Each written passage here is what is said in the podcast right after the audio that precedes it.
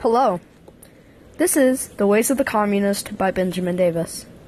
Well, we all know that most people think that capitalism is the best form of society and way to live, even though it is slowly killing itself.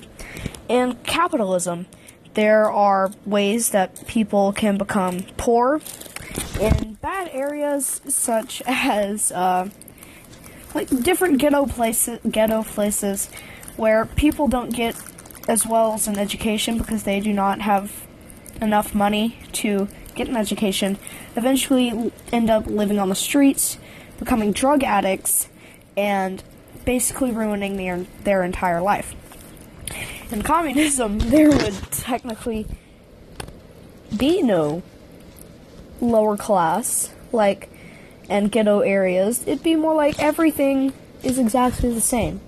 No, I am not talking about you have a seed, I have a seed. We are all equal in that sense. It's more like we all have equal rights. We do not limit what the people are saying, which means freedom of speech. And if one person has seeds, they either got it from their rations or uh, they had been planting a tree in their yard like the conservative people that they are, and had given the seeds and fruit from the trees to the entire nation, even. I'm talking neighborhood scale, but nationwide is on your side. Just okay, none of that capitalist bullcrap. Well, anyways, so let's think of the world as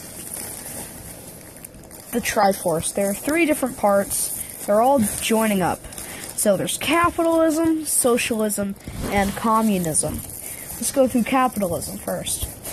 So capitalism is basically the society Americans live in and most of the world.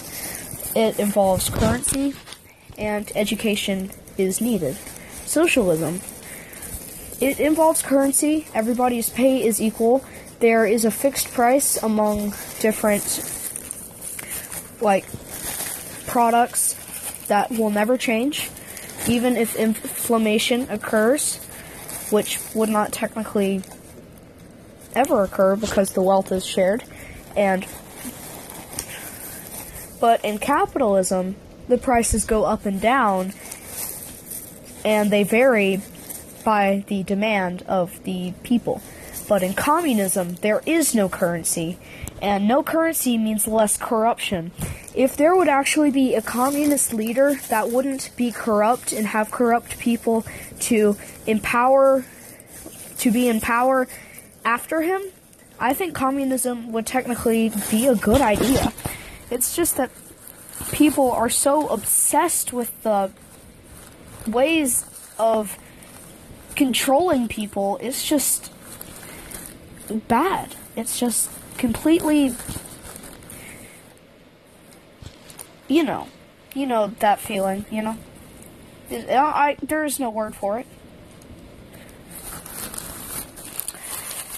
But in communism, everybody gets the same amount of like you contribute to it you'll get what exactly what you need. You can work. You work for a day.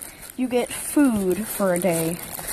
You go to school and learn for a day. You still get food for a day, but let's say your parents are the one working for you.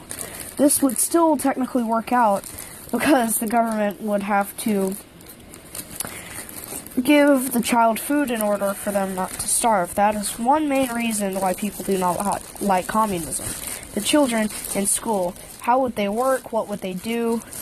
If anything, they would just learn like any normal child. But and their parents would work for them. If you know what I am saying, I'm pretty sure you would agree. Those educated on the topic of communism and the education, the ways of education, you would know what a gulag is. In the USSR, they were work camps for those who were not revolutionary, and since freedom of speech was not a thing, they would send people who said bad things about the leader to Gulag, the work camp, where instead of spending a year in prison, you would die in Gulag after two weeks. Horrible food.